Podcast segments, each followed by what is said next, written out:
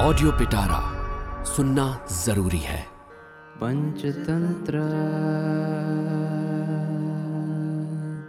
नमस्कार मेरा नाम है रिचा और आप सुन रहे हैं ऑडियो पिटारा और मैं लेके आई हूँ विष्णु शर्मा की लिखी संपूर्ण पंचतंत्र की कहानियाँ।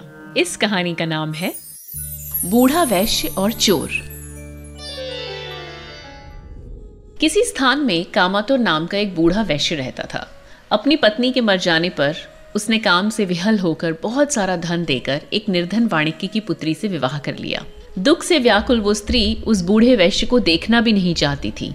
ये ठीक ही है। सिर पर सफ़ेद बालों की स्थिति पुरुषों के तिरस्कार का प्रमुख कारण होती है। जवान स्त्री चांडाल के कुएँ तथा सिर पर हड्डियों का बोझ लादे हुए की तरह पुरुषों को त्याग कर दूर चली जाती हैं। और शरीर में झुर्रियाँ पड़ जाएँ, गति धीमी हो जाए दांत नष्ट हो जाए नज़र घूमने लगे रूप नष्ट हो जाए मुख से लार गिरने लगे तब बंधु लोग उससे बात नहीं करते तथा पत्नी भी सेवा नहीं करती। बुढ़ापे से तिरस्कृत पुरुष को धिक्कार है। सबसे बड़े कष्ट की बात तो ये है कि पुत्र भी उसका अपमान करता है। एक रात को जब वो अपने पति के साथ एक ही पलंग पर मुख फेरे बैठी थी, तभी उसके घर में चोर घुसा। वो स्त्री उस चोर को देख भय से व्याकुल होकर उस बूढ़े के शरीर से लिपट गई। वैश्य भी आश्चर्यचकित से विहल तथा पुलकित शरीर होकर सोचने लगा, अहो, आज ये मुझे क्यों आलिंगन कर रही है? जब उसने अच्छी तरह देखा तो घर के एक कोने में चोर को देखकर उसने सोचा, अवश्य ही ये इसके डर के कारण मुझे आलिंगन कर रही है। ऐसा विचार करके वो चोर से बोला, जो मुझसे हमेशा घबराती थी, वही आज मुझे आलिंगन कर रही है। हे प्रियकारी चोर, जो कुछ मेरा है, वो सब तुम ले लो।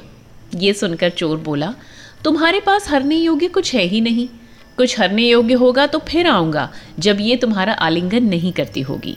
इस कारण उपकारी चोर का भी मंगल मनाया जाता है। फिर शरण में आए हुए की तो बात ही क्या है? और फिर ये उनसे तिरस्कृत होकर हमारी मजबूती और उनका छिद्र दिखाने का कारण ही बनेगा। इन कारणों से इसे मारा नहीं जा सकता। ये सुनकर अरिमर्दन ने दूसरे मंत्री वक्रनाथ से पूछा, भद्र, तुम बताओ कि इस स्थिति में क्या करना चाहिए? वो बोला, ये अबद्ध है, यानी इसे मारा नहीं जा सकता, क्योंकि परस्पर विवाद करते हुए शत्रु भी भलाई के कारण बन जाते हैं। एक चोर ने जीवन और राक्षस ने दो गायें दी थी। अरिमर्दन ने कहा ये कैसे? वक्रनाश कहने लगा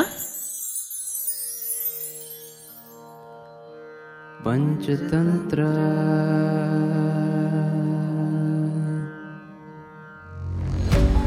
ऑडियो पिटारा सुनना ज़रूरी है।